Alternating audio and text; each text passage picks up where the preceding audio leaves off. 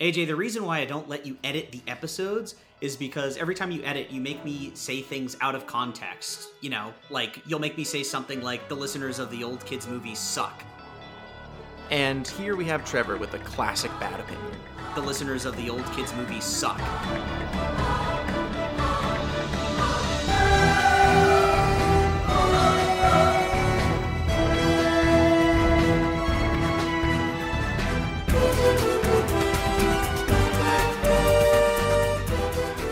Welcome everybody to another episode of the old kids movies.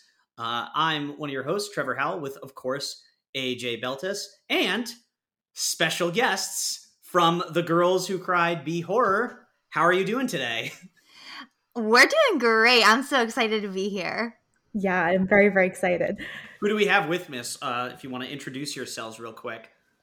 Um, hi, I'm Aine Garrity. I'm one of the two hosts of the Girls Who Cried B-Horror.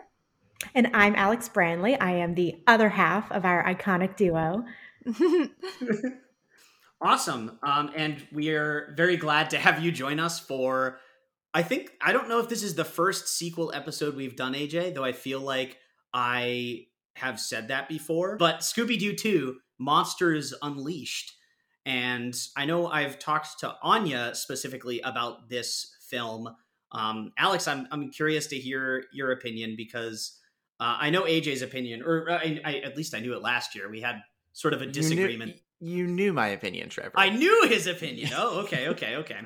Um, but before we jump into the film, do you want to tell us a little bit about your podcast and what what we can find if we type in "Girls Who Cried B Horror on Google or other podcasting listening services? What can we find? Um, well, we are available on all podcasting services like Spotify, Apple Music. We recently got on Amazon Music, which is exciting. But yeah, we are a podcast dedicated to B horror films. So that's kind of horror films that tend to be campier, maybe less known, you know, smaller budgets, amalgamation of those things. Um, and yeah, that's what our main episodes tend to focus on. We also do a lot of mini-sodes because we love horror so much and we can't just stick to one thing. So our mini-sodes are usually an outlet for us to talk about other kinds of horror, maybe more mainstream things. You know, we just invent a mini-sode for whatever we want, but that's the the basis for our podcast. Yeah, and I think uh, you know a lot of horror podcasts are typically two men or maybe at least you know one man, and because it, we are two women, we do try to go into the analysis of all of the films, kind of from the perspective of being a woman and what that experience is like. So I think we bring something a little bit different to the table. And Aine is very vulgar, and I'm I'm like her mom who yells at her all the time. So you get a lot of uh, you know fun production information, and then a lot of two women kind of just popping off. I generally trust your horror opinions of what I would like.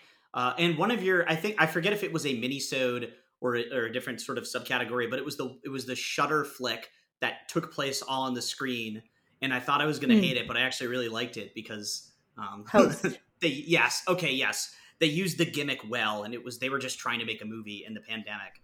I actually really liked it. It was a great movie. That's on my watch list, so thank you oh, for, oh, for enforcing that opinion. I'll have to check. That out. And their episode is very good too. nice. Thank you, thank you. So thanks again for for coming on. Uh, very much excited to hear your takes on this.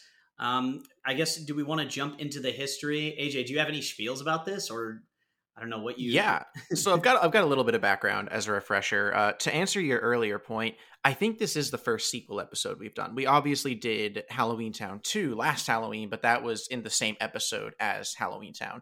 I guess we also I mean, it, it's the same universe, but we did Scooby Doo after doing Scooby Doo on Zombie Island. So this is now one out of 20 episodes is an old kid of the old kids movies is related to Scooby Doo. Anyways, this is a sequel, obviously, to 2002 Scooby Doo. The cast returned alongside Raja Gosnell as director and James Gunn as writer. However, the movie received similarly negative reviews, yet $100 million less at the box office. This effectively put an end to the Scooby Doo live action cinematic universe. That's why after this, we saw animated movies or direct to TV or made for TV prequels, and then they made Scoob earlier. Uh, I guess think last year it came out but yeah that's that's kind of the in a nutshell history of this movie it it really kind of kills the the franchise as we knew it um, from this standpoint And they brought back worse wigs. Trevor, what was your experience with Scooby Doo 2 growing up specifically? Because I, I mean, you, we can go back and listen to your Scooby Doo history from that episode, but Scooby Doo 2, let's hear it. Okay, well, I just just as a side note, I'm looking at the poster right now, and and the tagline is "Do with two O's, the fright thing." nice. You would love And I had to I had to hold it all in myself, not to just burst out laughing while AJ was doing his thing there. I appreciate that because I would have been like, "What's wrong with my delivery today, Trevor?" and I'm just cracking up. That's fucking awful. Uh, but anyway, I, I, I mentioned Scooby Doo, the first film I saw in theaters with my grandma. It was it was a great time. And Scooby Doo two, I I uh, instead of seeing Scooby Doo two, I saw The Prince and Me with uh, Julia Stiles, I believe. Um, but I missed out on Scooby Doo 2 in theaters, and instead I rented it. And I'm curious again what the home box office numbers are, but they're very hard to find. But I only saw that I only saw it a few times after that, and because I was always just much more of a fan of the first film. And we'll, we'll see if that I said that last year. I stood by it last year because I saw it last year for our episode, the second film as well. So we'll we'll we'll, we'll tune into whether that stands true here. Aine, Alex, who, who I don't know who goes first. you both have letters that start with A. Um, so I guess my experience with Scooby Doo was I did not see it in theaters, unfortunately. That would have been, you know, a euphoric experience. I just remember kind of watching it like on TV, I think around Halloween time growing up. And there was definitely a period of time where like Scooby Doo and then Scooby Doo Monsters Unleashed were the same movie to me because it was obviously the same cast and like it's all Scooby Doo. So like there were bits from each movie that I thought were hysterical, but it was all the same thing to me for a long time. And it wasn't until I got older and I realized which was which. I personally also prefer the first one. But with that being said, I rate both of them five out of five stars every time. Like I love both of them. I literally love them. Um, yeah, I mean that's my experience with them. I guess I'll hold off on saying any of my likes or anything till we get to that section. But yeah, I mean it was definitely a staple of my childhood, which is why to this day I still love Matthew Lillard so much. I mean, this was what I saw him in. I saw him in this before I saw him in Scream or anything else. What? Yeah. This came Wow. before Scream for me. I know. Can't relate to that at all. Um, no. I think that I'm probably potentially the worst person that you know, Trevor, to have picked to be on this episode because uh, I had not seen Scooby Doo 2 until about 20 hours ago. oh, hell Um, yeah. I have never watched Scooby Doo.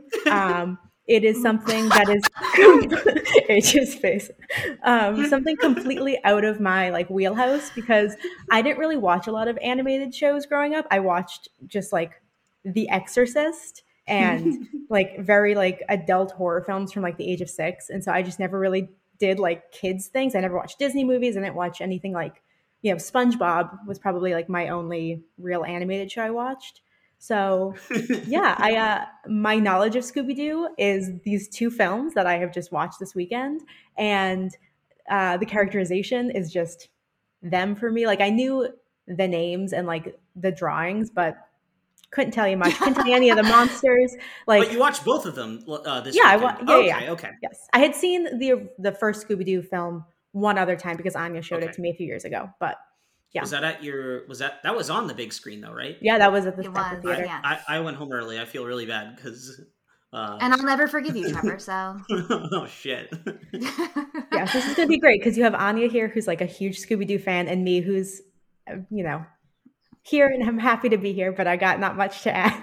But that's like, I mean, I think that's a cool like, perspective because Yeah, I, I know generally, I think we have very, very polarizing tastes. I would say because a lot of the movies I love, you get mad at me for liking, and then the lot of movies I hate, I get flack for hating, yeah, that's true.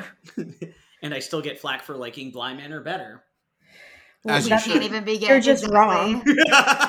Thank you. You are overruled, So Trevor. wrong. Get out of here. I actually reread my Letterboxd review, and I said I was like not even close to Hill House, When I was thinking about this, I was like, "What the fuck am I talking about here? Who's this guy?" yeah, fix take my a seat, review. Betty. I fixed my review. no, Tre- Trevor, I think your initial review was perfectly splendid. there it is. All right, well, talk about Scooby Doo, AJ. What's this movie about? Well, I, I would just like to say that regarding my experience, I did get this Oh, yeah. on DVD. I did not see it in theaters, but I got it for DVD one Christmas. I think I was uh, it was Christmas 2004, so I was 10 years old. But as a kid, I gravitated towards this one a lot more because I just think for me the inner struggles that the characters were going through and the emphasis on these characters made it more of a differentiated watch from the original Scooby Doo for me. So there were a ton of standout scenes that I remember enjoying at the time, like the flash mob at the bar, the scene with Scooby saving the day by surfing on tar with a fire extinguisher. However, this did come out when I was 10, so I was robbed of like a couple more years of enjoyment since I started to grow up. But I do look back fondly on Monsters Unleashed. Uh, that's that's kind of my my history with it. I did I think I've seen the first one more, but I enjoyed this one more at the time. And I can I can go into plot now if you want, unless anybody has anything else to say. Okay. Mystery Inc. finds themselves in the public eye after the costumes of their unmasked bad guys come to life and start wreaking havoc on Coolsville, all while dealing with personal journeys. Shaggy and Scooby work to prove that they're an asset to the gang by stepping up and taking an active role in solving their mysteries. Velma navigates inner turmoil to bring herself to date the drop dead gorgeous Seth Green. Fred struggles with the idea of masculinity and conversations, and Daphne. At the end of the day, the gang needs to come together to stop and unmask the one who is responsible while going up against real ghosts. An ex con, a bar full of baddies, and their biggest enemy yet local media. Starring Freddie Prinze Jr., Sarah Michelle Gellar, Linda Cardellini, Alicia Silverstone, and Seth Green. Did I miss Matthew Lillard? And Matthew Lillard. This is Scooby Doo 2 Monsters Unleashed. If you want to solve a mystery, A monster army has invaded Coolsville. there's only one team to call. They're smart. They're stylish. Scooby, those so don't go with that sweater. And they know how to party. Warner Home Video presents Let's do it again. Scooby Doo 2 Monsters Unleashed. Look for it on DVD. I know y'all didn't disrespect Miss Sarah Michelle Gellar that way. What This was her movie kind of journey did her dirty, right? Yeah, it's the it's the movie's fault. It's not Sarah Michelle Gellar's Yeah, fault yeah. whatsoever. Listen, here's the thing. In the first one, her whole listen to me. In her first one, her whole journey is like feeling like she's a damsel in distress. She has to overcome all that. In this one, I feel like she's very grounded and she's very secure in who she is.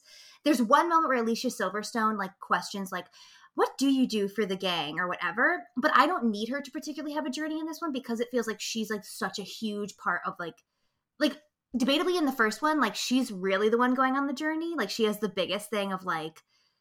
I have to like learn kung fu, and she has that huge moment at the end where she like defeats that guy. Where like I appreciate in this one, like she's secure in who she is, and it feels like Fred is not. So she is there as like a good partner for him to like let him know that like men can cry and men can have feelings and not make themselves weaker because of it. So that's my hmm. stance on Miss Sarah Michelle as Daphne. I would have loved to have a scene where Fred's just bawling his eyes out. I I hear you, but you know what's even like I enjoyed the transformation of Daphne that we we saw a different Daphne in the 2002 version than we did in any other Scooby Doo iteration. The problem with I think both of these versions is we never see that journey. In Scooby Doo, we see Hmm. the aftermath of that journey. She says when we when they reconvene, she's like, "I have transformed myself." We didn't see that transformation. We just heard about it and then saw the results. And I, I, I love Sarah Michelle Gellar. I would have loved to have seen more of that, but uh, you know, I love that scene where she like in the first one is like, I figured it out, I got it, and she's doing that really cool dance, and then the ride comes and like knocks her down. So I like that part because that's like she's still a little goofy, but then she gets more secure towards the end. So we see a little bit of that transformation. But this one, there's no growth. Not to, to your point, not that there really needs to be, but compared to every other member of Mystery Inc., they all have a growth journey that they try to emphasize on screen. She doesn't, and that's that's an asset to her character, but also a detractor to her storyline. That's fair. That's fair. I- I think one of the issues is with kind of both of them is there's not really a clear protagonist. Yeah, Trevor, kinda you have to get more guests who agree with me. I like your guest picks this time. it's an ensemble piece. It's uh, it, it absolutely is an ensemble piece. I mean, you obviously lean towards Shaggy and Scooby, but it's it's weird. Freddie Prinze is the first billed in this movie. Mhm. Really? Yeah, it's Freddie. I know then you hate that, Sparrow. Trevor, because you had the audacity in your first episode to say that Freddie Prinze can't act. No, wait a minute. Wait a minute. Hold on. Hold on. Hold on. I think I was referring to one specific scene. I don't remember Okay. what You literally said, I just listened back today, Oh, that Freddie Prinze Jr. cannot act, point blank period. I, that's weird because that didn't bother me on this watch, like at all. It's funny. I thought he was terrible in this movie. oh, that's weird. I thought, Yeah. I thought he, I thought he didn't bother me in this movie. I don't know what was going on.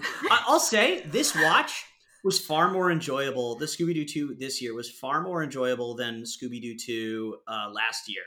Because I was just, wow, this is such a step down. Because I like just saw it. Uh, Scooby Doo is one of my favorite movies, the first one.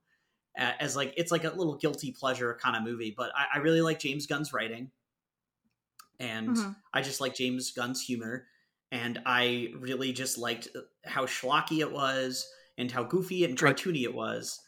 Um, this movie, it, it was it's it's a little bit too focused on gags and not enough on like things happening. But I like the cartoony things, so I was just like, haha, it's funny. Scooby fell into the tree. See, Trevor, we have a different reaction because I I'll farted. show my cards. I was going in on this watch thinking I love this one so much better than one, as I mentioned. It took a step down for me this watch, and I I think overall I'll, I'll let you know if I enjoyed it, but um, it, I I might walk away from this one saying I like Scooby Doo better than Scooby Doo Two, and I never thought I would say that. I'm I'm unsure. I, I think this conversation will help me help me land somewhere. All right, well, Hmm. well, Alex, th- this is the first. I mean, I guess not the 1st Mhm. but what what's your take, at least on the original Scooby Doo? I really liked. You mean the first film? From Yeah, the 2002? first one, the first Yeah. film. I really enjoyed it. When I watched it with Aine the first time, I was like, okay, because I didn't really have much, you know, background knowledge to kind of compare it to.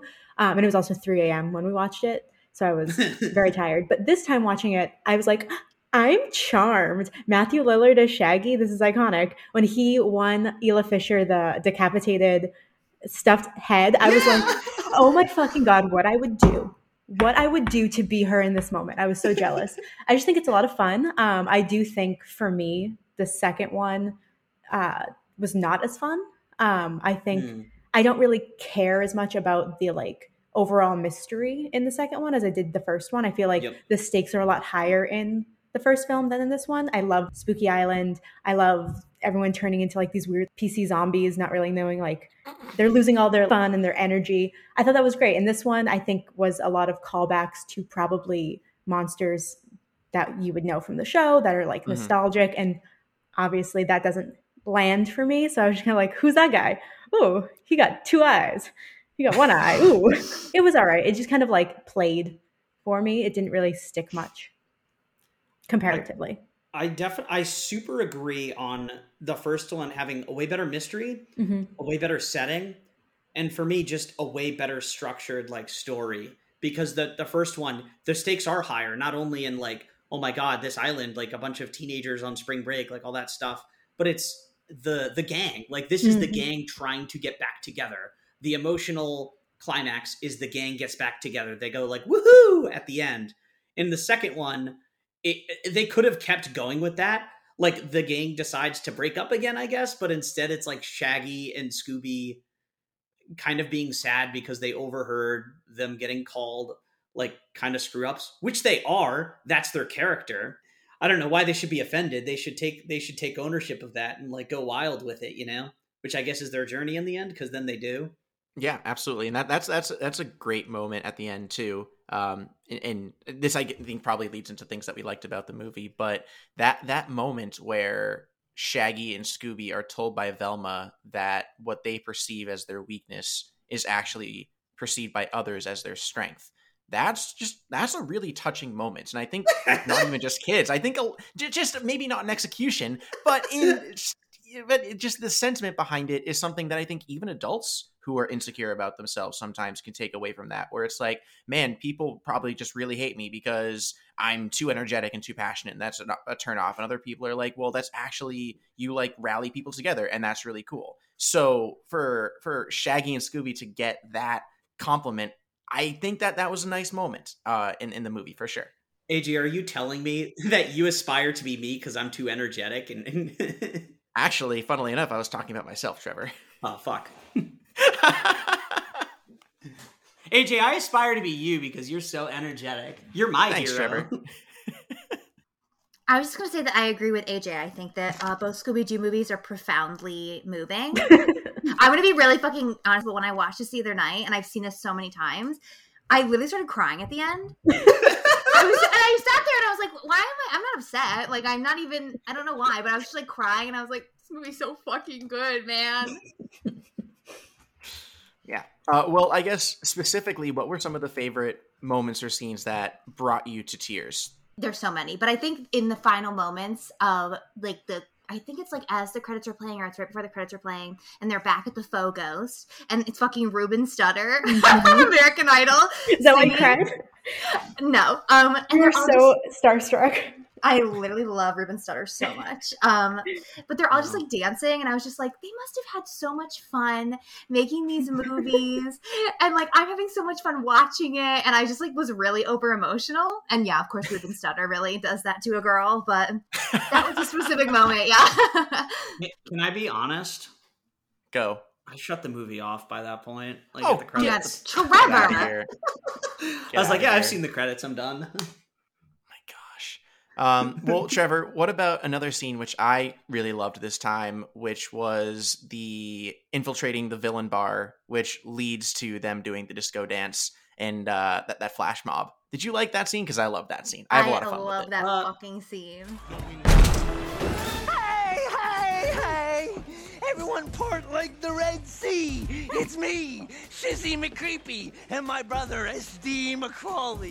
We are in the house and ready to partay. Here- Here's the Did issue. not like that scene. yeah, yeah, yeah, Alex. I'm like, I'm split between y'all because on the one hand, I'm like, this is the best premise. This is like one of the best ideas that because this movie has a million ideas. It has like so many different ideas. It's like, what if we put Sh- Scooby Doo in uh like an 80s style wig and then dancing around a villain bar? And I'm like, oh, that's a fun idea. But then they do it, and it starts out like, oh, this is really interesting. They're they're like the, this is a dangerous place for them. They have no idea how in over their head are they are. But then he just starts dancing around and singing, which is entertaining. But it, it, like the the logistics of it, you really like. I, I don't know if this movie. I feel like sometimes this movie is trying to be serious, and sometimes it's embracing the cartoony uh, tone and aesthetic it's trying to make. And I think that's an issue with movies that James Gunn writes that he doesn't direct is not everyone's fully in line with the tone that he wants to go for because his movies all have a very specific tone. I think he's a, a tonally talented director.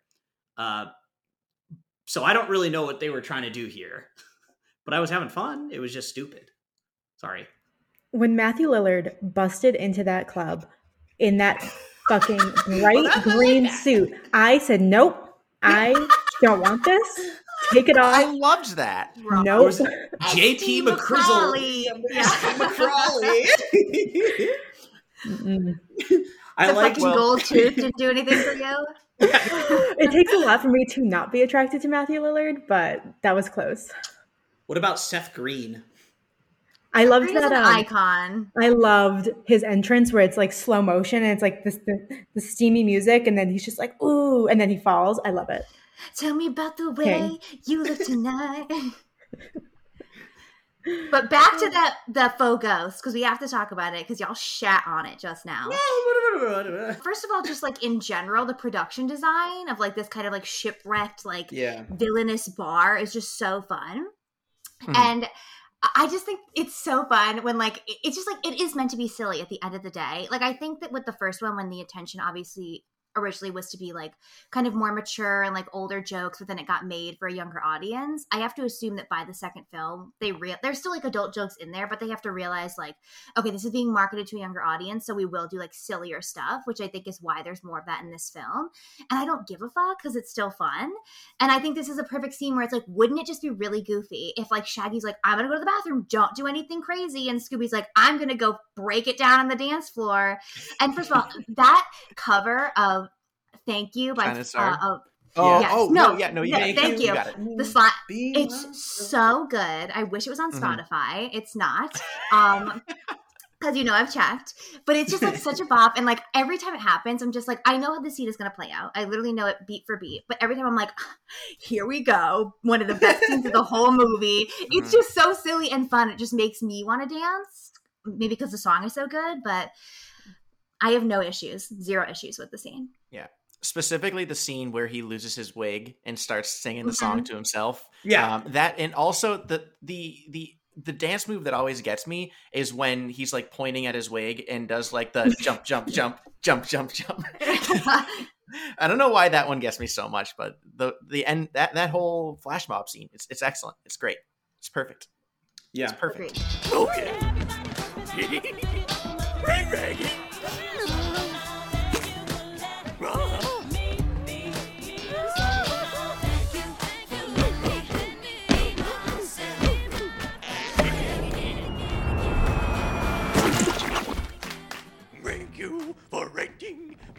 me be myself again. Oh yeah. Scooby Doo. I, I I do. Uh, I, alex I is like. frowning Yeah. No. Well, no, I, I like the joke. I do like. He's like, no, no, that's SD McCrawley or whatever his name is, and then like they his hat falls off. It's like, hey, there's I forget Shaggy what Rogers. That's Shag Shaggy Rogers. And then they they run away. But Shaggy's outfit in this is amazing. It's like, a, or is it in this one, or is it in in the opening scene where he has the brown like suit and the green uh, undershirt? That's at the opening when they go Okay, to the the opening. opening. I like that. The costumes are very good. I would say Mhm. the monster designs are. There's They bad are. CGI we're going on, on, we're here. on positives trevor Come on. I was, I was like a Trevor, half positive. Trevor give us give us a positive a positive. Um, yes find I, it in your re- heart I really like the uh, looking for clues scene in the mansion in the old old man bullshit Yes. mansion. absolutely Just it, it has a lot of great little fun moments. Uh, you know, they all do their thing. Shaggy's trying to be like a cool detective. He's like, "Let's spread out, look for clues." And, uh, and fred's like that's what i do Okay, gang. Let's like split up and search for clues. Scoob and I will go this way. Right, come on, Scoob. Okay. He stole my thing that I say. They're looking for clues. Scooby's just grabbing a bunch of random shit that ever he wants. I like they get into the ball and they fall in. There's the I like big butts and I cannot lie. Baby got back. You know, there's so many little fun moments in here. And then there's the fun action sequence with uh, the Black Knight ghost until they have to do a math problem to kick it in the nuts. I don't know why Yes. they needed a math problem to figure that one out, but you know. well because and this is this is actually a scene that i think does flex everybody's strength. So as opposed to journeys which i was talking about earlier or I should, maybe not strengths but everybody is fully themselves in this scene. So i i agree. That whole stretch from when scooby and shaggy find the clue they do that clue dance which is great. Freddy shows up with the ghost and says bring it. So he's being overconfident and gets punched in the face and says he brought it Daphne fights the ghost, which Aine earlier, you were right. That's like her her new character, which is super cool. Um, and then Velma's doing the the math to get the weak spot, and Shaggy and Scooby are freaking out. Everybody's doing their thing. So this, going back to our first episode on this, this to me was like almost the equivalent of the opening scene from Scooby Doo One, where we get every character in a few minutes to the ex- like to the fullest extent of who they are. Yes, to, to piggyback off both of those, I mean, I think in general, the scene in Old Man Wickle's mansion is so perfect. And I think it really encapsulates what's really fun about the second film in comparison to the first one, even though I love the first one, obviously, as well. It's just like the first one's really interesting because I think when you're going to make a live action Scooby Doo, the thought is immediately you're going to lean into like what everybody knows. Like, we're in Coolsville, we're in a spooky mansion, and they did something different by being like, we're going to split them up and they're going to come together on this weird amusement park where monsters actually come to life and they're real. Where this one feels like it goes back to its roots, and especially in this house, you have the classic old man, whoever the fuck, in his creepy old mansion with a bunch of creepy rooms, and there's a monster in it. Like I feel like it completely gets the vibe of like what the old Scooby Doo episodes were about. I think the production design, specific, I mean, for the whole movie, but especially in this mansion, is so good. It's criminal offense that no one got an Oscar for it it just looks so fun. And I'm like, once again, it's one of those moments where I watch this and I'm like, oh, I love this. But also, I'm like, oh, imagine like being in this cast and like getting to film in this built mansion, even if it's on the sound stage. Like, there's just so much effort and detail went into all of it. And I just, yeah, that whole time spent in the mansion, I think is so fun. And I love that it highlights one of my other likes about this movie, which is Freddie Prinze Jr. as Fred and his big himbo energy. Because I feel like in the first film, he was very much being like asshole Fred and he had to come over that. And in this movie, he's just like a big empty headed himbo.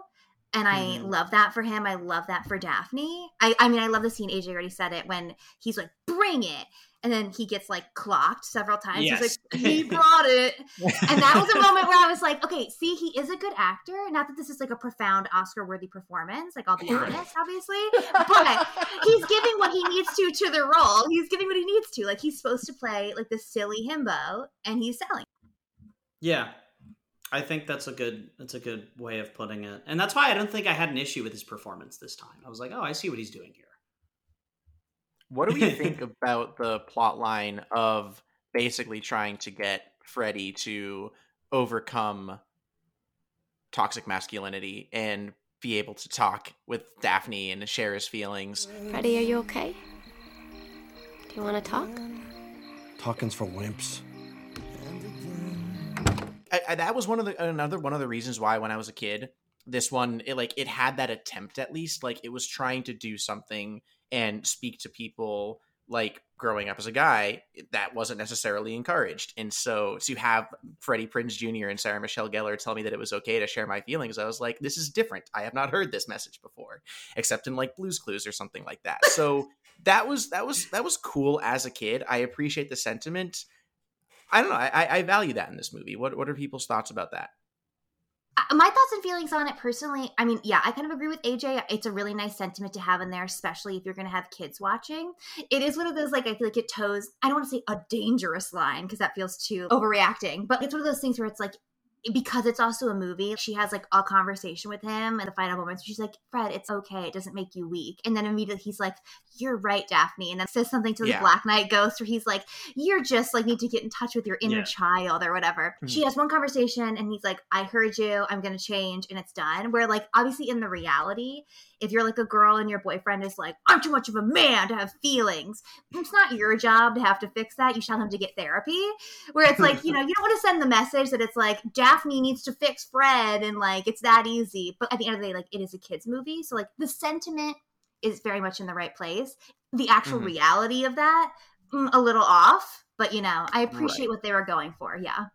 I think it talking's was, for wimps No, Yeah. I, I thought it was, I thought I, I think it was fine to have like I, I like when they put you know mature themes in, in movies, but it was like too surface level and and and didn't really fit like Mhm. they what they were trying to do is everyone's going on their little journeys and side quests here. Velma's trying to get like confidence in her own like you know quirkiness and weirdness or whatever, and I like that. I guess I, I guess it's fine. Uh, Shaggy and Scooby Doo are trying to be more confident, and it's, it's I guess it's all kind of about confidence in a way. It, everyone's trying to gain their confidence, being themselves, which I like, but I feel like it it's so disjointed and too short for everyone to have their little journey. yes It almost feels like a made for TV movie that they're trying to fit into an hour. Mm-hmm. Because and the like, weird thing is the runtime for this is significantly longer than the first one is it? I, I, I think the first one is The credits are like less 10 than eighty. minutes. mi- Yeah, I think it's less than eighty minutes when you take out the credits. This was with credits ninety-two minutes. So this was, you know, probably a good five to ten minutes longer than the original. Hmm. So I mean, I'll, I guess I'll save that for the next section. Um, who else would like to talk about a positive scene they liked? It's Oh. not a scene, but I really like that his name is Scoobert. I just wanted to bring that up. I really like that. I didn't know that, and then you know they called him Scoobert Doo, and I was like, "Excuse me, is that his his his like Christian name?" I love it. It's incredible. Alex, uh, going back to the first movie, what are your thoughts about Scrappy Doo? Oh yeah, that's a good question. Yeah, I mean, I I know that he has like um you know a reputation as not being people's Aine favorite. is staring right now. Listen, I said I texted Greg when I was watching it, and I said that I am personally offended that they would make a dog so fucking cute, but yet make me hate him. How dare you? He's so obnoxious. I find him very annoying, but he's so cute. I would cuddle him. I don't care. So, you know, very mixed bag for me on him. Okay. Just curious. Yeah. Do you love the him, lo- Aine? Um, fuck no. Okay. Oh. oh, okay. Damn. All right. It's not what I expected your response to be. I don't think he. I mean, uh, speaking specifically about Scrappy Doo in that movie, he's an Right. ugly CGI bullshit. puppy. Yeah, Yes. I don't find even if he was like uh, supposed to be a lovable character, I would still be like, I don't want to look at it. It's gross. Oh, no. If he had opened his mouth and been sweet and adorable, I would have been in love. I don't care. He was We small are and he not, was we're a not dog. the same. We're not the same. No, we're not. We're very much We're- not. yeah. I like. Totally uh, fair. Just curious. All right. I wanted to talk about the very beginning of the movie real quick, but I really loved when they're walking out of the Mystery Machine limo and they have all their little fans that are dressed exactly like them. Mm-hmm. Oh, here's an interesting question. If you guys were at the opening, Mhm. whose little fan group would you be standing in? And don't base it off of I love Matthew Lillard or whatever. Like truly based on like the fan groups they showed us, whose fan group do you think you'd most likely be in? It's tough because everyone was literally like the extreme. So like know, the, the that's why I Velma love it. stands were like the socially awkward people that like if Velma said hi to them, she just screamed for eight seconds. Shaggy's group was was total stoners. I love All it. of them like hey. Yeah. Um, and then there was like the Daphne stands who had pictures of Daphne tattooed on their chest. It was I, I I'm sorry, I don't think I hang out with any of them. yeah, but who would you be there for? You, Oh. it's not to hang out with the fans; it's to hang out with the person, or pretend to. Come back to me. I know full well I would be jumping back and forth across the red carpet between uh, Velma's group because I think she's the best character and the dogs that were there to see Scooby just because obviously Scooby Doo. He's Tug on my chew toy. yeah. I, I mean, I would pet all those beautiful doggies and I would like bow down to Scooby and then I would go over and try to get an autograph from Velma. That would be my plan. The one thing that I think, and I guess this is like not to jump to the dislikes because there are other things that I like that I'd like to talk about, but quickly, is that you were bringing up like Daphne's fans are just these two like overweight guys with chest Yeah. tattoos of Daphne, Yeah. which sure, whatever, it's funny. But at the same time, I'm like, where are the female fans for Daphne? Because that's I where I would be. I would be in Mhm. my like pink purple outfit, hoping that she like thinks I have style, telling her how much I adore her and she's such an inspiration. I was like, give me the girl Daphne fans. Like, if Velma That's- can get them, Daphne should Mhm. get them too. I, f- I feel like that that's kind of probably like current Daphne fans. She's always got like the outfit down. Right. She's got it down. She she she pulls it off. I'd probably be with the Velma fans or like Fred fans. I don't know. Fred's cool. Mm. He's got cool looks. He's got the the neckties. The ascot. Ascot, Oh yeah, whatever, whatever the fuck it's called. the called. necktie. Yeah, the- It's very whatever. different. The aglet. Isn't that Also, what a uh, shoelace tip is called? yes, it is. Shut the fuck up. Thanks, Phineas and Ferb. But I, I just before I forget, AJ, you pitched something that now I can't get out of my head is a Scooby Doo and Blues Clues crossover. Did I Scooby Doo? Yeah, well, no, but you mentioned it. Scooby Dooby And then I Doo. came up with it in my head. Yeah. Scooby Scooby Dooby Doo. Where are Blues Clues? That's the name of it. I would watch that. Scooby Dooby Doo. Where are Blues Clues? Did you guys Clues? see?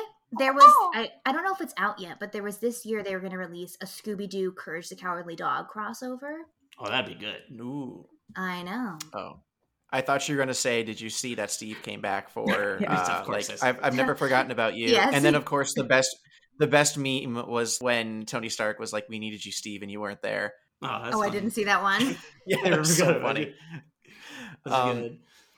So I guess one, the last person that we haven't talked about in this section is Velma. Oh, and the. Vel- the whole Sorry. Velma journey and trusting Patrick. What did we think of the the Velma coming to terms with how Patrick trusted her?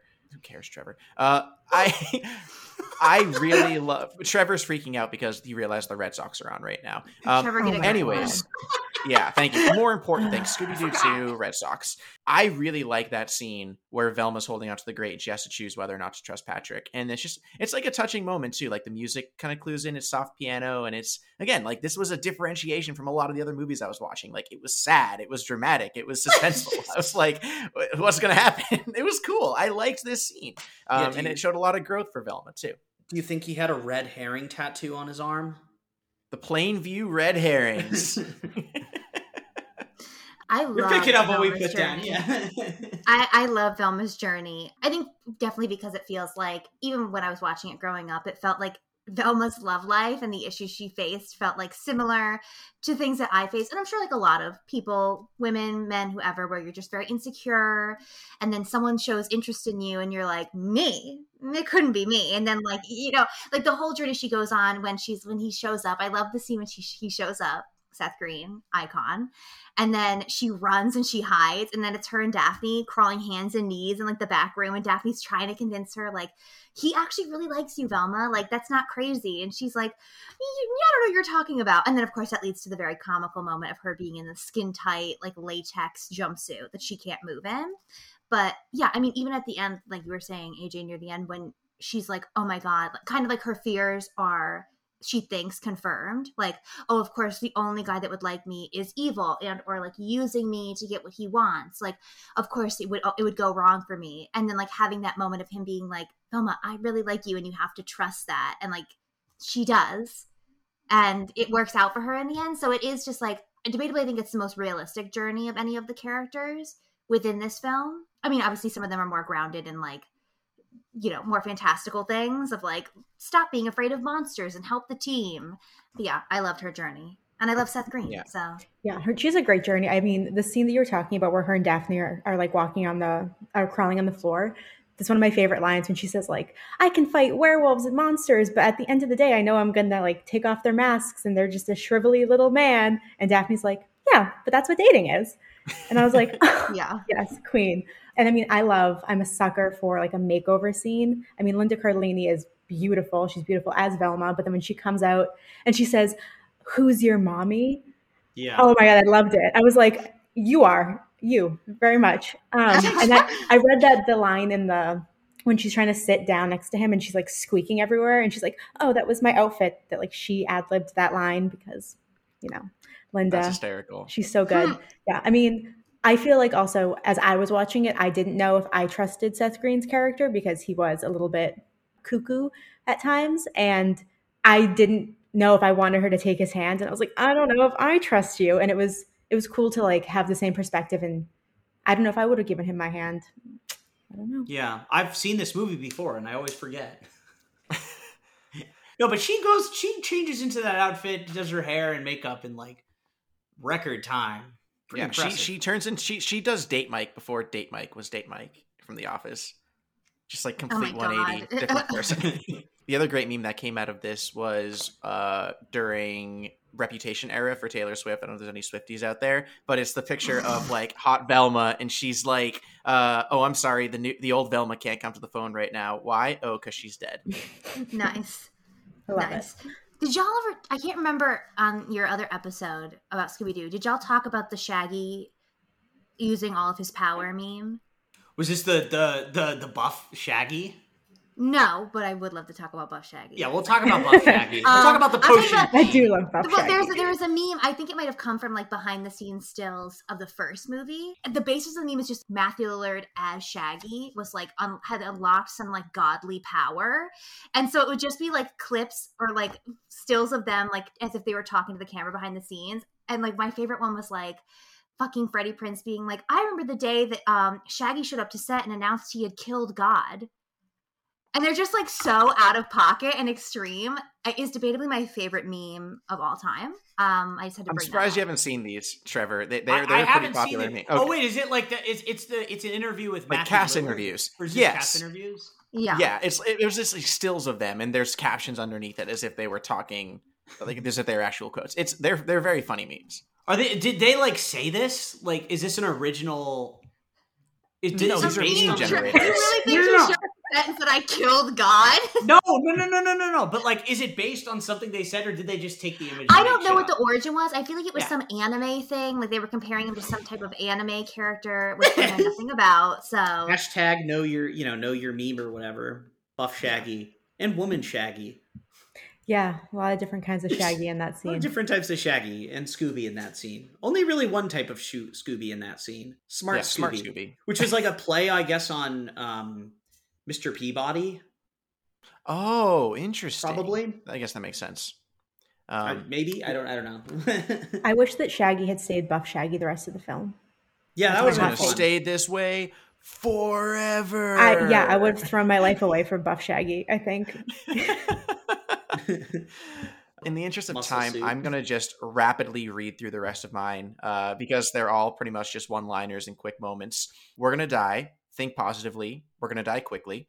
The whole Scooby fire extinguisher surfing, who do you think you are? And just the epic moment of Scooby, Dooby, do as it gets closer and closer on him. I very much love that. That entire moment where Scooby kind of regains his power and realizes that he is the one like Neo in the end of the Matrix. You can't do this to me! Who do you think you are? Scooby? Dooby? Doo!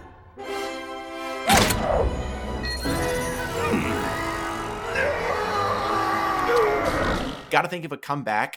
Hey, shut up. Great great Daphne line. moments. Uh, and the real identity of Ned is Ned. and uh, those are my one liners. And I will also say I very much appreciate Scooby Doo 2's commentary on the media manipulating its messages to fit within a constructed narrative. Just get out of here. nice. Do you have any favorite lines and, and things before we move on? I got some, but I'll, I'll give. I'll open the floor. Um, definitely some of them were already said, but one that I always loved uh, so much is when they're running. It's after they've stolen the like um panel thing, and they're like in the Mystery Machine running away. And Shaggy goes, oh, "This is tied for them like the scary or like Yeah. the worst day of my life." And then Most Phil was like, terrifying day of my life. yeah. and then Phil was like, "Tied with what?" And he's like, "Every other freaking day of my life." Shaggy, give me a hand. This is tied for the most terrifying day of my life. Tied with what? Every other freaking day of my life. So good. It's excellent. That's great. I, I had that one written down too. yeah. Alex, any favorite linos or, or other scenes we didn't get to yet before? Um, I feel like the first film had so many one-liners that I was I like all about. Um, I mean, I really like this the moment with Daphne when she uses her makeup to get the fingerprint off Yeah. so they can escape the cage, and she's like, "I enjoy being a girl." I just thought, I was like, "I love you, fucking just own it. You're so cool." And there's a moment in the opening scene where I think the the monster is like a Franken chicken or something, yes, yes. and um Daphne, they I think I forget if it was Daphne or Velma, but they say something about him, and Shaggy's like, "Oh, it's like she, he forgot he tried to pluck us," and I was like, "Oh, ho. Well, speaking of chicken, I don't know if you guys picked up on it. There are two product placement at least for KFC. oh, KFC, yeah, yeah, yeah." Yep. Uh, one of which is at one point they're drinking from a KFC cup in the opening scene, and then also at one point Shaggy says, "Man, why can't we ever investigate like a KFC?" okay, hang on now. Now that line sounded dubbed. You think so? So no, listen to this, and maybe maybe I, we can have some insight. So when they're doing that, the the camera isn't on Shaggy. It's like, hey, why can't we ever investigate like a and it cuts to someone else, KFC or something like that. the HBO subtitles says Burger King.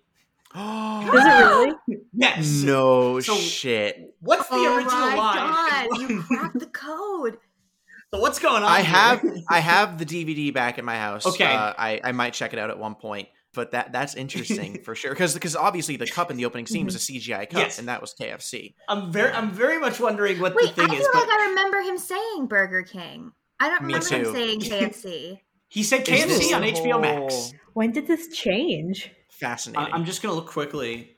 If you can give well, me while like a Trevor hot looks second. for that, I wanted to say something because I think you guys were talking about it when I was trying to fix my headphones. So I might have missed it for the likes, but I have to put Buff Shaggy in my life. Yeah, we had a we had a, a mini discussion mm. how I would my- throw my life away for him.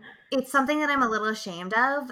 and I just have to live with it that I'm just like a little too attracted to Buff Shaggy. Not even because of the physicality of it, but No. because of like the empty headedness. Yes. I'm right there with you, Aine. Thank God for once. Ugh. honestly, I would take Buff Shaggy's personality with the female Shaggy body right beforehand. Nice. Yeah. That's my dream person. You unlocked it. I watched a clip on YouTube, and he does say Burger King, and the clip is on Shaggy. His lips say Burger King. He is saying Burger King. I don't know when they changed it, but that's wild. Wow. And that's a just watched positive for this me. on That's HBO funny Max because my DVD copies are back home in New York. So, and I feel like I Okay, need to yeah. rush into my living room after this and be like, "What's he saying?" Wow. Shaggy, what are you saying? He was only using uh, 0.1% of his power when he said KFC.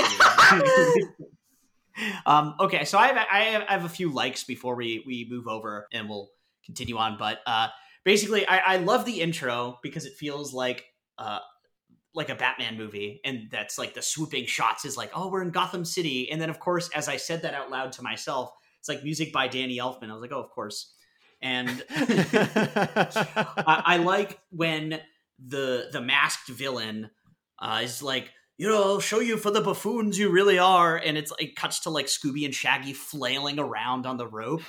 I'm like, they kind of are buffoons. if you didn't know, uh, I wrote down Scooby speaking gibberish, but I don't remember when that happens. Like true Uh, half of the movie. I mean, yeah, I mean, like how it, but uh, Sco- uh, Shaggy had a Ed from Good Burger moment where he was reading like a page. It's like, let's inspect this, and then Fred turns it upside down. He is like, they're words. It's like, oh yes, words. ah, word. Uh, exactly. Another great line is uh the the like I don't know if they're Mormons or like Jehovah's Witnesses or something. They're just like, "Have you heard the good news?" And Scooby's like, Mhm. "Yeah, cookies," because Girl Scout. there's two more lines I want to throw down. One is the news team is interviewing like that one of the the, the weird. The, the monster that looks like he's from Lazy Town. I don't know the monster's name. He like drives the truck at one point. Um, Robbie Rotten. Sure, yeah, yeah, yeah. And like he's like, "Do you have anything to say for yourself, sir?" And he just throws up into him and into the camera. I like that. And then uh the meta joke of they're totally having a montage in there without us. Yes, I saw that. That's very Drake and Josh. It is the Drake Man, I bet thing. Josh is on a whole montage of dates right now. The one last thing that I wanted to bring up was because you just talked about the montage was the actual flashback scene. yeah. Not even not even particularly because I was like, oh my god, but because of the song they're playing over it. You get what you give by the New Radicals. It's just so good. That is the song from the movie for me, and it is just like very sweet. And they're playing frisbee, but I just had to bring that up. The specific flashback that's happening when they're having a montage without Shaggy and Scooby. We're suckers for a, a well done montage here on the old. I am movies. also a sucker for Mm. I am also we are suckers for a well done montage. so I Anything agree. else? Or you want to? Do you want to tear this movie apart? Let's talk about some things. Alex, do you have anything to say? What do you hate about this movie? I mean, that's I don't hate anything about this movie. Um, I don't particularly feel anything for most of the movie, to be completely honest. I feel like part of it is probably, like I said earlier, because I don't have any kind of like emotional connection to these monsters or to really the characters in general. And because so much of it is them doing like little gags here and there and then using science to just capture the monsters, I was just not super captivated by it. I mean, I am glad that there was not the excessive farting from the first film in this one. You know, that was a, a positive. There's some uh-huh. farting. What? Where was there farting? There's a fart scene where Scooby like farts and Shaggy's like, he does that when he's nervous. Oh, Yeah. yeah, yeah. Well, that was but that was used well because they Right. they blew up the man with the fire, right? no, no, this is You're right after. of that. Oh, that was that one one. too. yeah. Oh, see, I, I No, just no, no, have they- the first they- one on the brain. They, they blew up uh, the miner in this one with a fart too. With Yeah. a fart? Yeah, Yeah, you don't remember that? Yeah. he's like all gassed up and ready to go. Yeah. See, I knew I was not crazy. Alex is just happy that there's not a farting competition. Yeah, the this farting competition. Yeah, That is so painful to hear because the farting competition is literally one of my favorite parts of Yeah, the It's That's so like. funny. That's a it's like, so funny. so funny. We're trying to solve Oh. a mystery. Which is funny because we usually, I at least I always hate farting and poop humor. Well, I Mhm. like the word poop, but like toilet humor, I don't think is very fun in kids' movies. However, that farting competition is freaking hilarious. Hey, remember two minutes ago when you just said that one of your favorite moments of the movie was when someone barfed? No, no, no, no, no, no, no. Barf. I remember. The response is We funny. have witnesses. Look, if he farted, I think that would have been funny too. Or if he like pooped on him, like I don't know, that would have been wild. What the fuck? Why would he poop on him? Like sure, okay, look, I would have laughed even louder Trevor, if it's like look, keep your fucked up fantasies to yourself. no, just like if they said like, "Sir, do you have anything to say for yourself?" He opens his mouth and eats them. Like that would have been a plus. That would have been a positive. I don't even know what you're talking about. No. anymore. All right. Yeah, I, I, I'm, I'm with you. All right. Um. So is it just me? And I, I guess I'll ask Alex this too because you just watched it. But did the effects get worse from the second movie to the first movie? You didn't think it could be possible, Yes. but somehow yeah, right. they can do it. I mean, it. I enjoyed little bits and pieces. Like, you know, I like the two skeleton guys with the one eye. Um, but, and I, you know, I like the concept of a lot of the monsters, but I think visually they don't really, they don't really go great with the, the live action parts of it. And I think especially when there's like long shots where you can see kind of all the monsters at once, it, you can, there's a big disconnect there. And, yeah, you know, not great, not the best thing I've ever seen. I mean, it's not as bad as like MTV's Teen Wolf, uh, but I Oh have. my god, yeah.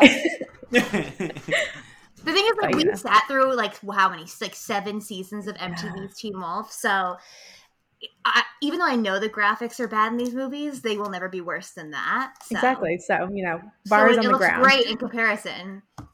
Yeah, I, I, I yeah, I, I mean, part of the effects are fine. I think everything practical looks good, but it's hard Yes. when you're making a movie with an entire CG character. Oh yeah. Mhm. I think kinda that Matthew Lillard does an amazing job though, um, acting opposite what I'm assuming is nothing there. Sean Gunn, probably. I don't know. I, have think to check. he's. It just shows that Matthew Lillard not getting an Oscar is the biggest travesty in this world. For anything, he deserves it for Well, every film he's ever been in. Thirteen Ghosts wait. included. Just wait until Scream Five. I know. I can't wait. If that motherfucker shows up in Scream Five, like I think that he will, I will lose my mind. Like I've never lost my mind in public before. Something I really didn't like is, and I kind of talked about it, is this is a very gag centric movie where the first movie I really felt like, wow, they're trying to solve this mystery, they're doing this thing. The hope is that they come back together, they're a team, they solve the mystery, they save the day, and become heroes again. This movie, a lot of the scenes, they kind of pause the, the plot to have like these little gags. The potion scene. And while Buff Shaggy is very funny and, and a great meme, it's kind of like they're just like, oh, let's take a two minute break to do some gags. And then um, the the dancing scene in the in the pub, it's like, oh, let's take you know a little break and do some gags. And nothing that really happens in that scene uh, pays off. Like I don't really think they're they're not really solving the mystery. It's all uh, Fred, Velma, and Daphne. Still, they're still the ones that actually solve the mystery. Shaggy and Scooby don't do anything in this movie. Mm. And like, Uh, Scooby saves the day. Hmm. yeah, kind of. I guess it's not like Uh, he, uh, completely. His entire team is Literally. incapacitated, and Scooby needs Yeah. to take a fire extinguisher and destroy the villains. Sure. And uh, who does he think he is? Scooby Dooby Doo. Whatever. And saves the day. So But like, but like he doesn't. the- uh, Here's the thing: is Shaggy and Scooby saved the day in the first movie in like the exact same way, kind of. Scooby was kind of incapacitated at the end, but there, Shaggy's kind of the one that to it, it's really a journey with like him, and in this movie, I, I I feel like they really just don't do anything. Like in terms They of the have actual mystery. fun. They I agree, fun. though. I think that's why I maybe couldn't connect with it because so much of it just seems inconsequential at the end of the Right. day, and it doesn't like really drive the plot forward like enough for me to really care. Yeah. It's kind of just like, okay, now we're going to do this bit, and now we're going to move on to this bit. And now we're going to talk about science with the rest of the gang, and then we're going to go back. The, although I did love the bit where they were they uh, put whipped cream in uh, Scooby's mouth, and he's like, he thinks he like has rabies. We're going to go. I love it. they just say we're gonna go outside. You know, it's Yeah. like we're gonna go to a vet. No, and we're just and gonna go for Daphne a and walk. Fred are just like, okay, sure. just get some air. That'll cure the rabies. Uh, no, I'm, I'm with you all. I just, for me, I, I didn't end up taking a lot of concrete notes about things I didn't love about this movie, just because I think, especially the first half compared to the second half, there, there really wasn't much worth taking notes on. It was just gag after gag after gag, and nothing was, as you were saying, Alex, kind of moving the plot forward. And so I, I wasn't as invested to be like, well, they, if they did this differently, then I would have been on board. Or I didn't like this scene because it was grossly offensive. There just wasn't there wasn't much to latch onto. Again, I think the second half is a lot stronger than the first half. But the the first half for me was it was a lot of that goofiness that um I don't know, just sadly think I might have outgrown a lot of it. Well, the other thing is I don't understand why people are blaming Mystery Inc. for costumes that get stolen. Like they donated the costumes. They don't own or defend the museums. They're not superheroes pledged to defend the they're they're not superheroes, but this movie treats them like superheroes. Like they're not supposed to defend this museum. If anything, it's Seth Green's character, Patrick's fault. Uh, or security's fault for letting he was the villain in. all along. But it's like, how did how could you let the monsters into the museum? I'm like, it's not their job. it's not their fucking job. It's a great point. I mean, I think it comes from a place of the fact that like they obviously benefit from this celebrity, as we can see at the beginning of the movie, like this huge red carpet moment, which I think is definitely maybe even a commentary on celebrity as well. Like, there's always that line I think in real life where it's like, we, we you know we give celebrities all this fame and attention so they can have these miraculous lives and they can't pose for one picture or whatever the fuck people get mad about i think there's a sense of that a little bit and then like I completely agree, Trevor, where it's like they aren't superheroes. They cannot defend against literally everything that happens in the city. But I think it's specifically because it's like, oh, there's monsters loose and you guys are the monster people. Like, how could you not see this coming? How could you not be prepared for monsters to crash this party like so horrendously? Good stuff. Good words. Good words you said there. uh, as somebody who previously stated that I give this movie and the first movie five stars, and I am not going back on that. There Mhm. are things in this movie that I quote unquote don't care for. Whoa! One of them is at the end of the movie when they unmask the dude and we find out at first that it's Alicia Silverstone and then unmask her and it's Jonathan J. Jacobo who didn't die, the original pterodactyl ghost, all that shit. And then there's the whole thing where it's like Ned is Ned. And like so it's all silly funny. But then there's a moment when they're like hauling them away into like the police whatever vehicle and it's like a classic 2000s joke to make where like Ned realizes that Alicia Silverstone was a guy the Oh, whole yeah. time and it's like oh, wait you were a dude and he's like of course I was whatever he's like but we cuddled which is just like yes it's not them being like but we we had sex in the van. So like yes it's like still like spoon fed for like a child audience but at the same time it's almost worse because it's like god forbid another man cuddle with another man. Like it's not even anything overtly sexual and he's like oh fucking sick. And it's just like oh my god guys please keep the homophobia to a zero. My god. It just like is not a good look. I had that at- in best adult. I mean, just like as an adult joke because I think obviously the intention was like the implication was there was probably more than cuddling going on there, but they just probably couldn't say that in, in a PG Yeah. movie. yeah, I I did like the the joke, however, right after Mhm. that, or no, right before, whatever the I was an excellent Eliza. yeah that joke I like. I think that joke's Great fine. line. That joke's fair game and also fair lady. But um, but no, no, no, totally on board with you. Totally agree with you there, Anya. That was like just a negative. Also, why was he wearing the uh, reporter mask underneath the other mask? Why not just take off that mask? That's so many masks, you know. for a dramatic reveal. It's like a Mission Impossible movie. But I do have one other question, and not to get too Mrs. Doubtfirey, but we didn't see a full body costume. Last I checked, Tim Blake Nelson's body hmm does not look that good in the little black dresses that Alicia Silverstone's character was wearing. And Right. ju- just to at least nitpick it, it it caught me on this viewing. It didn't bother me up until now, but now I'm like that that doesn't make any sense. I never That was my thought about it until initial- just now No, the second they pulled that Alicia Silverstone's mask off, I was like, but her hot bod is his bod. Okay, can I see it? No, okay. I do like Tim Blake Nelson though. I guess we were all just clueless there, huh? And there it is. something else that I made note of, which once again, it's not something that I'm going to overtly be like, oh, I dislike this, but it was just more so I'm mm-hmm. like, you guys did this twice in a row. It's just the mystery machine is like next to these catastrophic, like huge electrical explosions, and fucking zilch happens to it. The first one is when they're like driving away with the panel, and the electricity ghost shocks these wires, and it like kind of blows up in sections right next to the mystery machine. But they drive away miraculously unscathed. Sure, whatever, we'll give them that one. But then in the scene when Daphne and Fred figure out that they can hook up the electricity ghost to the Black Knight to like kill them both. It happens literally right next to the mystery machine. a huge fiery electrical explosion. Mystery machine, not even a paint scratch. Complete, it's like, what is this fucking thing made of? It's a goddamn tank. I think the other thing that's worth calling out is when that electricity scene happens, like the current has already started. Yeah. And they just like run over and jump over the electric current. And it's like, oh, we're fine. We're cool. We escaped it. And I was like, eh, just don't. I don't think that's logistically possible. Yeah. I'm no electrician, but that's that's something that I noted as It's well. It's all very cartoon logic for me. Yes. yes. Yeah, when like the explosion happened, I assumed, oh well, the van's gone. That's a huge bummer. And then it didn't, and I was like, oh, okay, yeah. I guess I just have to suspend all my disbelief. Mhm. They probably forgot to drive it away for the scene, and they're like, "Uh, we can't see this out. We're out of money." Ah, We put it all on KFC. You Literally. Plus, like they don't. People don't want to see the mystery machine get destroyed. Yeah. Yeah, I mean, like, I mean, that's what I was kind of thinking when I was jotting it down. I was like, I would be upset if it blew up, but it was just more like logistically, I'm like, y'all did this, come on, twice.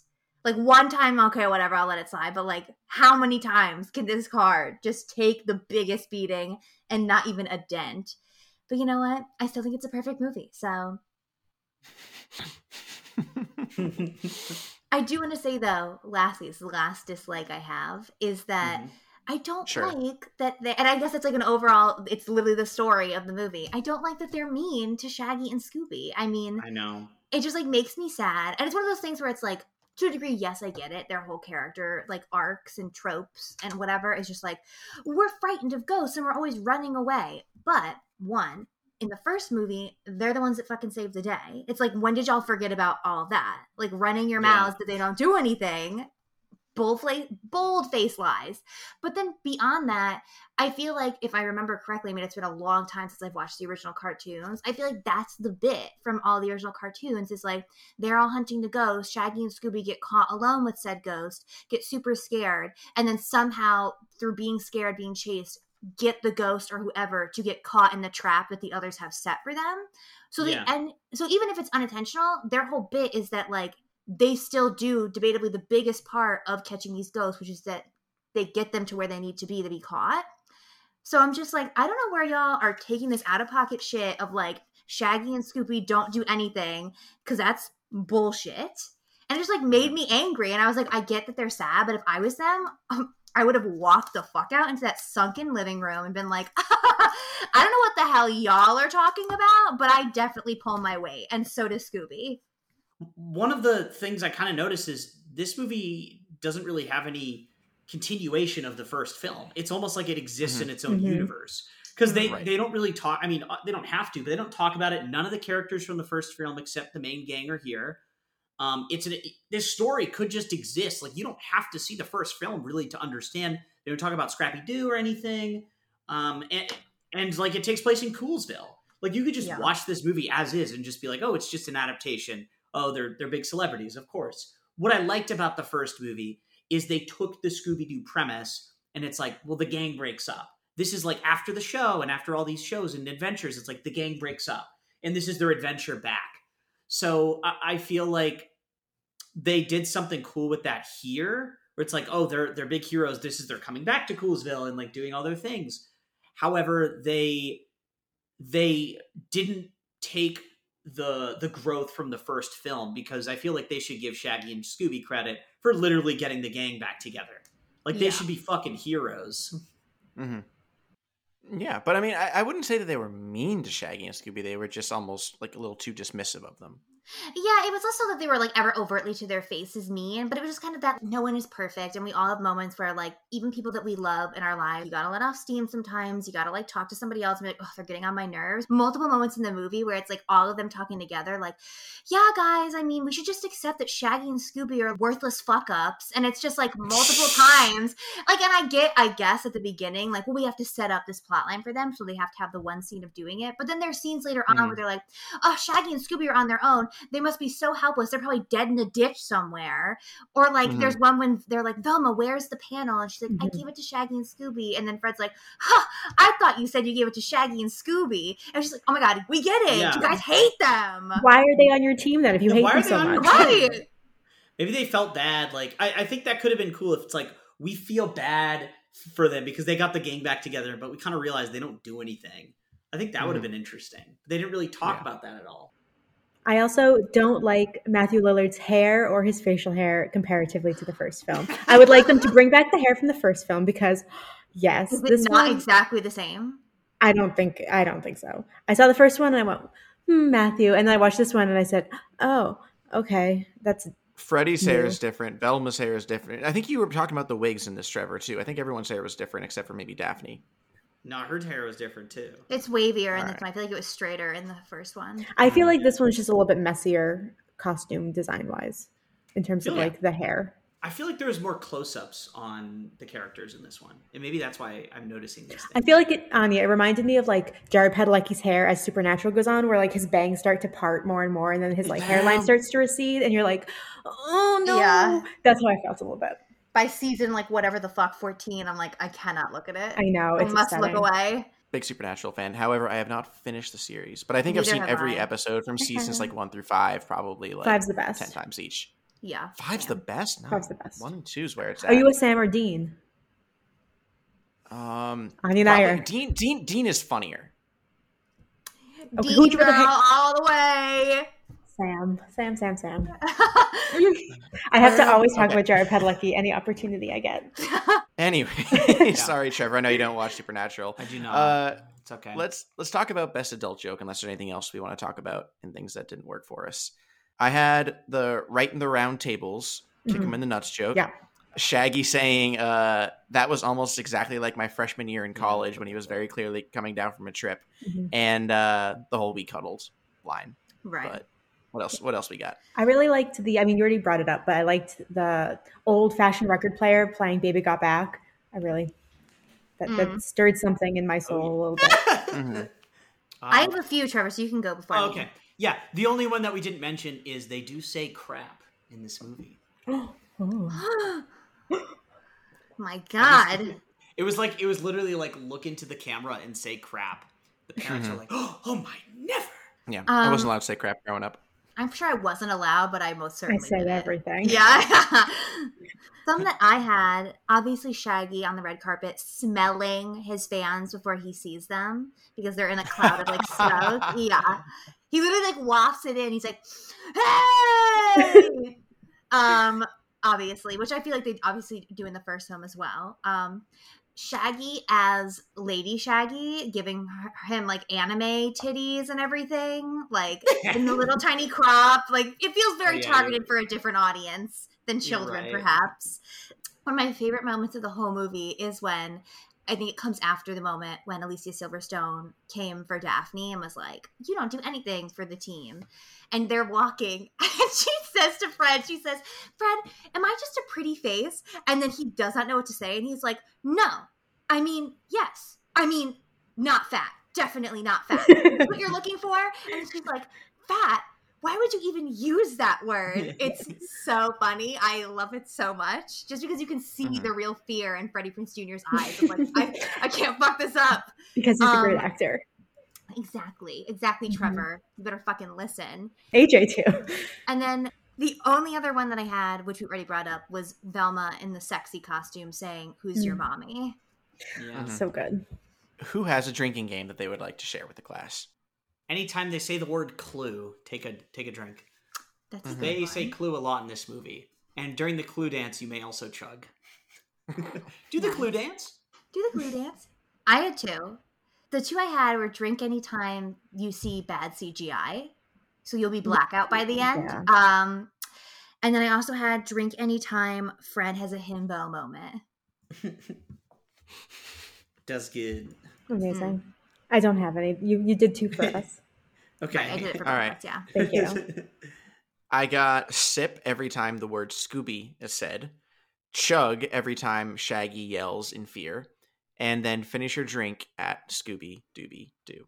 Member berries. Both of mine have already been talked about, but to reiterate, it was uh, Baby Got Back and Ruben Studdard. Ruben Studdard. I Ruben when I yeah. saw him pop up at the end, I was like, uh, uh, uh, okay, it's so out of left field and so 2004. I don't think that Ruben Studdard was very relevant in, at the year before or after 2004. Um, so he Mhm. really like got his money when it was hot, and I respect that for him. Don't know why he was there, but I love it, and he has a powerhouse reason. voice, so he can take it it, out. reminds me. uh, It reminds me a lot of Macy Gray appearing in Spider Man. Yeah, they had Sugar Ray. Um, in, Yes, they in the did. first. Oh, Yeah, yes. yeah. So it was off in that first one. yeah. scene's great. Like they were, they just like I, I wonder. It's just like you're. In, we need like a musical act for a kids movie. Daddy Daycare had Cheap Trick. Get a Was musical Cheap. Trick in actually in it? Yes, that was them. It was literally them playing at that fundraiser scene. Is that so fucked up? I like when the Backstreet Boys are at the end of This Is the End. yes, In that's, heaven. that's Yes. a great scene. That's one of my faves. Or how about uh, Smash Mouth in Rat Race? oh my god, Oh my that's God, the that's best amazing. final scene. Oh, Rat Race. That's a classic. Uh, all right. Uh, for I guess memory berries for me, yeah. We, we, Baby Buck got back.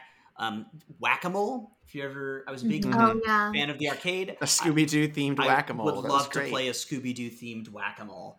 So badly. Jinkies, zoinks. and you know, in my opinion, at least, I don't think they've made a really good Scooby Doo video game, and I would really like to see a detective uh, party, uh, like dungeon crawler game uh, with the Hmm. Scooby Doo and the gang. someone did not play Scooby Doo Showdown in Ghost Town, the PC CD game that came in my Cheerios box one day. Uh, Just AJ's, nobody else. it was, it, yeah, it was just me. Uh, that was the shit. I remember talking about that on one of the previous Scooby Doo episodes because it was a huge part of my childhood. So Wow. get, get yourself some Scooby Doo Showdown in Ghost Town, Trevor. Yeah, I'm gonna have so look I up. really want to. I really want to play a really good Scooby Doo video game. That's not that. I think I don't know if this would count as a member berry, but anytime I watch either of these movies, I always think of this specific moment. And I literally saw it in passing as a child, but it was like at one of the Kids' Choice Awards. Matthew Lillard won an award for something I think related to one of these movies. And where he gets up, he's holding his little orange blimp, and he's talking. And I remember him talking about how at this time he had a little daughter, and I'm sure she's grown now, but talking about how she would make herself laugh by farting. So she would fart and then laugh until she farted again, like laugh so hard that she made herself fart again. And I remember when it was happening, I was like, this is the funniest story I've ever heard in my entire life. And I keep always meaning to go back and like find the clip on YouTube. But anytime I watch one of these movies and a fart scene comes up, I always think about Matthew Lillard winning his Kids' Choice Award and talking about his daughter farting. Aw. That's wonderful. There's also a, a great compilation on YouTube of babies getting scared when they fart. Oh, I love that. Yes, I've, I've seen And, that. and their faces are like, oh Trevor's my like, I'm god. familiar. I'm familiar. I'm familiar with this video. All right, let's stop talking about farts to put Alex out of her misery. Let's talk about making this movie in in 2021. Uh, I guess some sort of live action or continuation or whatever. Um, something I posted to the group before we started recording was if you were to recast Scooby Doo today, live action, who would you cast? So feel free to incorporate that into your answers. If anybody has a place to start, feel free. If not, I can throw my cast out there. Well, I have a place to start because I have ideas for a possible recast because I know you asked us to think about that. But my answer is that I want the third James Gunn written Scooby Doo movie that never got made. And I don't know if you guys saw, but he had put on Twitter what the like it was supposed to be where it's like they go to Scotland because there's a town plagued by monsters, but then they realize that the monsters are the victims and Scooby and Shaggy have to look inward about their prejudice and their narrow-minded views. I want that movie so bad because I mean I love these It's called. Scooby Doo on Zombie Island. I fucking love Scooby Doo on Zombie Island. It formed me into the woman that I am today. Um, but that's what I want specifically is that third James Gunn penned film. I would love to see it. I think it would be cool to like revisit it years down the line where it's like I gave that up and just is, like, have think a- that actual everyone- cast come back. Oh, I think that they all would. Like they Yeah, they would. absolutely would. I would I would be excited to see that. Yeah, I, I had similarly read that. I, I think for the original film, um, Velma's character was supposed to be an openly gay woman, and I would like to see that film. I would, you know, as much as I enjoy Seth Green, I think, I mean, that's the vibe I always got from Velma from the little that I had seen of like the cartoon. So I think that would be really a fun trajectory to follow. Um, but I want Matthew Lillard to always play Shaggy, even when he's ninety. I don't care.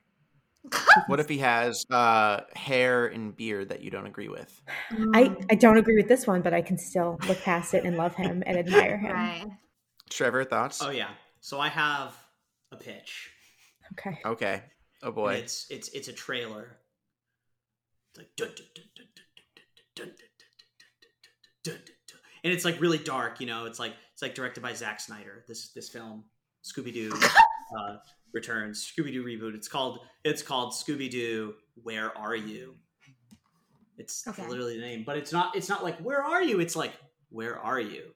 Like dun, dun, dun, dun. you got the intense music, and then you see an image of the mystery machine exploding, and then you see the would never. clubhouse like kind of in ruins, and you see like Shaggy going like sort of inve- like looking at it and like getting a little bit sad, and then you see like a hospital bed of like you know someone there, but you don't really know who it is. It's like dun, dun, dun, when the when the gang needs to come back together. They're all like aged. The mystery needs to be solved. Dun, dun, dun. And they don't have a clue. And then Jack Black as Shaggy comes out like, "Come on, man, we gotta go!" and and and then Is it this, is this Dewey Finn or it- is yeah, this no, Jack it's, Black? it's it's Jack Black as, and then it's like and it plays like some some fun little like pu- uh, punk rock like horror like Scooby Dooby Doo, and uh, then they're they're on like the they're driving like the new mystery machine, and it's like how'd you get this new car? It's like I made it, and he presses the button, and boosters, rocket boosters come out, and Paul Rudd is is Fred. And, and fucking like Frances McDormand is Velma. Like I don't know who we can do as. Trevor, I- you should get some balls. Make Jack Black Fred. No, Kate Winslet is Velma.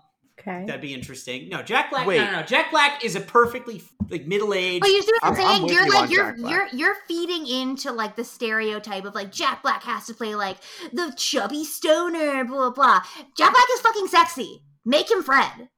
I think Shaggy's sexy, I think Shaggy's sexy too.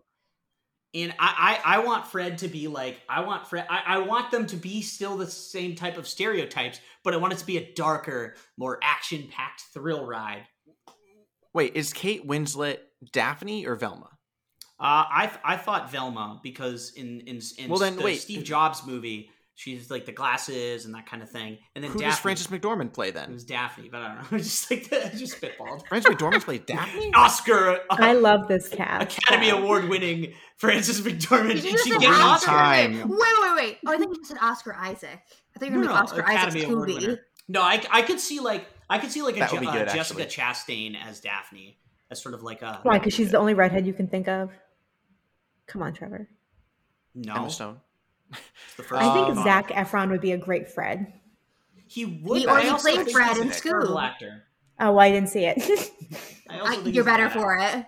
Yeah. All right, I got I got a cast. Okay. I got a cast. I don't know if it can So- top Trevor's. I don't think I can either. I'm, I'm definitely going for the younger demographic. I'm going for around our age, around you know 25 to 35. So Daphne will be played by J Law. Velma will be played by going to do a little bit of a throwback here. Erin Sanders, who played uh, Quinn Pensky in Zoey 101, will be our Velma. Okay. Fred will be played. Fred will be. Shut up, Trevor. Fred will be played by Michael B. Jordan. Okay. Okay. Okay. Okay. And for his big comeback after his disastrous 2021, Shaggy will be played by Ben Platt. No, no, Oh, get the fuck out of here. You- no. AJ, I'm done with this podcast. Come on. It's a Cancel. digitally de-aged Ben Platt.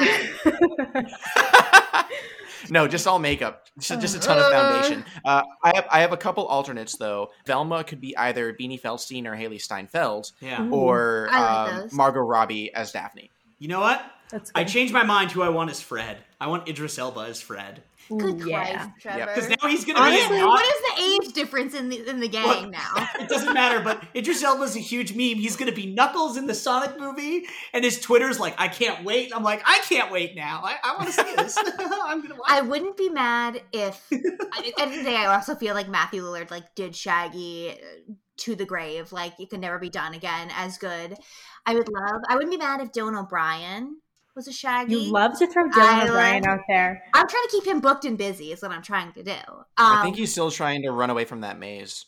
possible. He did go he got hit by a car or some shit. He got run over by a truck on one of those movies. Yeah, that's why Damn. he was like out of work for a while, yeah. Oh, Oh, that's you're why you couldn't do that season about of Teen Wolf. Wah, All comes full circle. It- I think it literally was. Yeah, it was. I would love also possibly Zoey Deutch as Daphne. These are literally people that I bring up on our podcast. the So the like, last episode, I asked her who, who she would remake um, as Ash from The Evil Dead, and her two people were Zoey Deutch and Dylan O'Brien. I like it. I like so it. So she's keeping them busy, they're going to be in a movie together, and I love them. Every other choice, sure, I'm down with it. except for Ben Platt. All right. Oh, oh, I oh, was- and I think I think Henry Golding could be a fun Fred. Oh fuck yes. Oh, he would do agree. great. Yeah. Agree. Yeah, I really liked uh, Snake Eyes. A simple favor. I want him. To, I like I a love the favor. difference. Snake Eyes and a simple favor. I didn't love Snake Eyes. I I, I liked Snake Eyes. I think that I'll he be should be the next I Bond. I think he should be the next James Bond, in my opinion. He'd be great. He'd be excellent. All right. Well, uh, do we want to move on? AJ, is there any other things you wanted to cover b- before we get into the the send offs? Nah, we can Okay. we can do final Well- verdict, but uh, I'm gonna go last because I don't know what my Okay. verdict is. Um, okay, so be all right. We're we're gonna sort of wrap this up, but before we do, thank you once again, Anya and Alex, for coming on and being wonderful guests and sharing your opinions, takes, and all those other things. Uh, where can we find you? And if you have an episode that uh, is coming out or recent that you want to plug, please do so, so um, people will know what to where to start. Um, we are located on Apple Podcasts, Stitcher, Spotify, Amazon Music, truly anywhere that you can really think of that you can get a podcast. We're available there. It is October, which is a big month for us. Uh, our main episode recently, or it's already out, is the Evil Dead trilogy, which was a really fun time. And Trevor, you actually came with us to the Evil Dead exhibit at the Mystic Museum in Burbank, which is also really fun. So much fun. It's so much fun. And yeah, I mean, you said this is coming out on the 28th. So by then we should have at least two more mini-sodes out at that Mhm. point. And yeah, I would also pitch the episode that we did last month, which I think is debatably one of our favorites. We did it with a guest, uh, Cornelia Bendel, about this gem of a movie called Butcher Baker Nightmare Maker. And it is so fun. But yeah, we have a pretty decent catalog, I would say, of stuff to pick from at this Yeah, point. a lot of different eras, a lot of a lot of 80s, a lot of early 2000s. Um, Anya, do you want to pitch our socials as well since you usually run those? Yeah, so if you guys want to follow us at all, we're on Instagram at the Girls Who Cried B-Horror. We're on Twitter at Girls Who Cried BH. If you want to email us, our email is the girls who cried be horror at gmail.com. Um, and that's all of our socials. And we're very, we try to be pretty active on there. If you ever want to see what we're up to or reach out to us, we're very nice people, despite what you may think. Can concur. That was a great Evil Dead exhibit. It was It was so great. fun. Yeah, that was great. So that's where you can find them. Again, they're great. Definitely check them out, listen, follow. And we're moving now into the final verdict. Um, who wants to start here? I'll start, I okay, guess. you'll start. I mean, I- I know you can't really tell based on my opinions this episode, but I don't think I would particularly recommend this one um, unless you are a huge fan of Scooby Doo in general. Then I'm sure that you know all the callbacks and all of that will be a lot of fun. It will, you know, hit you in the right spot. I think I would recommend the first film way more than I would recommend this one. Um, and also, I'm going to recommend Scream because Matthew Lillard is an icon. And if you haven't seen Scream, I don't know what you're doing. Go do it right now. Agreed. Scream Scream's like a top 15 movie for me. I love that Number movie, one, so, baby. Yeah. Respect. Mhm. I don't know if you guys could concur from my comments on this episode, but I would definitely recommend this movie. I, as I said, I like the first one better, so I don't disagree with that. And I think that like if I was iffy on somebody liking these movies or not, I would definitely recommend the first one before this one. I always say that that scene in the first one of um, Fred doing the electric slide when they get caught dancing. He's like, and drive the bus and back it up. Uh, I want that played as I'm lowered into the ground at my funeral. That's how important it is to me. But I would definitely recommend this. I would recommend the first one. And I would also, if I recommended something tangential, I would recommend James Gunn's Guardians of the Galaxy because I think it's similarly fun and it's a good group dynamic. And I also love that movie. So that's my recommendation. Awesome. Um, I can go. I I would recommend this movie. I think if you like the first one, you know you're gonna enjoy this one. I think at the very least. But if this if these this style of movie doesn't do it for you, you're not gonna like it. Obviously, you know I know these these movies they have a specific audience. I'm part of that audience. I really like it, and so if you're not gonna be part of that audience, you know, don't uh, don't don't watch it. Um, instead, I'm gonna go for if, if you're not that audience, if you want a more serious movie and you want a mystery movie, uh, watch Knives Out. It's a perfect fall movie, perfect November movie, I would say. Just gets you. Hey, Trevor, why are you recommending that movie by chance? Because it's about family. did I uh did did did did my message to you spark a reinterest in that movie? Oh yeah, you also did you just watch that recently? Yeah, I thought yeah, you just I was watching this. no, I was watching it on Saturday Oh, night. okay. great movie, great movie. Great movie indeed. Sorry, finish, Trevor. No, it's just so yeah. I mean, that it's very different, but one's a comedy mystery, and the other is also a comedy mystery, goofy horror. But I do generally like this movie, so definitely give it a watch if you have not seen it in a long time and you remember liking it. AJ, Ugh, I want to so bad, but you know, uh, Trevor always calls me out that I'm like too I'm too liberal with my recommends. So it almost swung me back over at the end. And there's there's a lot of fun things, but is this the best way to spend an hour and a half of your time? I don't think I can justifiably say so. So I'm going to give a a loving. If you watch it, you you're gonna have some enjoyment out of it. But it's just I can't be the one to say go watch Scooby Doo two, and then you watch it and be like, really? Shame. So uh, I, I'm going to give it a a friendly pass. It's a movie like you were saying, Alex. If you're a fan of this of this movie, this franchise growing up, of course you're gonna have some fun. I smiled a lot in this movie. I enjoyed a lot. I had a list very long of quotes that I liked and moments that I enjoyed, but just overall, I, I, I think, and this is something I meant to mention earlier, but I forgot um, about the length. Whereas this is about 10, 15 minutes earlier, or 10, 15 minutes longer. This movie took some risks and did some, explored some areas of character development and ideas that I feel like if they went the full route of we're going for more than a 90 minute movie, they should have made it a, a 95 minute movie, a 100 minute movie, and given us some more justification for having that content there or they should have scaled everything back and gone the route of the first movie where it was 75 minutes without credits. The fact that it kind of rode the line here was a little bit frustrating for me on this watch and made it difficult for me to get really engaged in it. So, unfortunately, this Halloween, I'm going to have to friendly in a friendly way pass on Scooby Doo 2 Monsters Unleashed.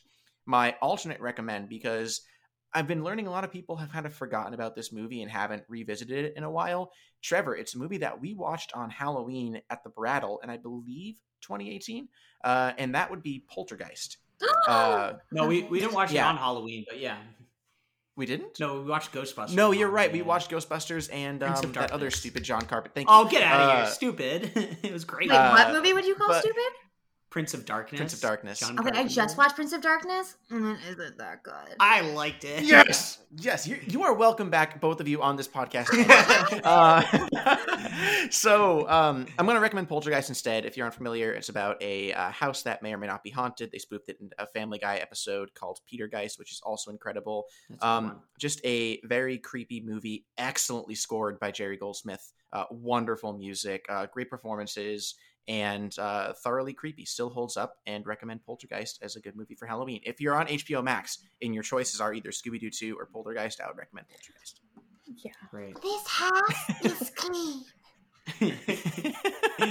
I love her. it's it's it's not clean. I It's also like- was like half s- watching and half sleeping at the Coolidge Marathon for that movie because I wanted to. Oh to. my God, 'cause Trevor. I've seen it.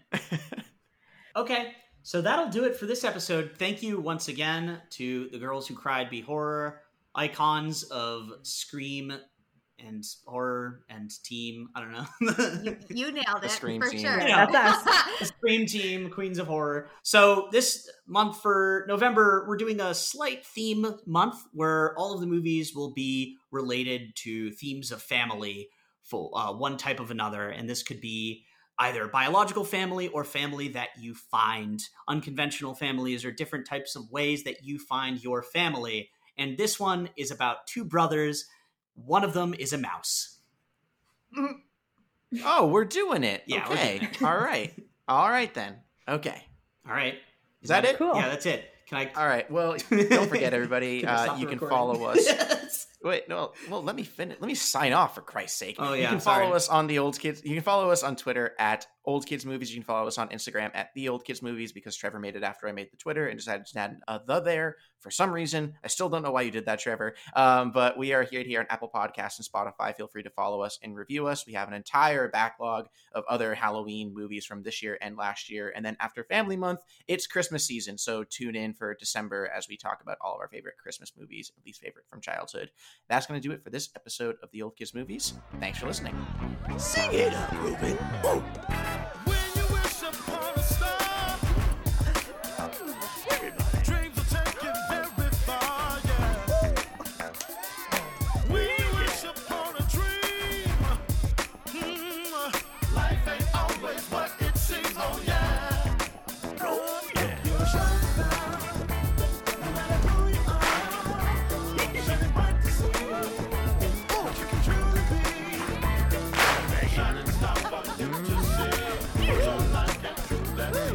You to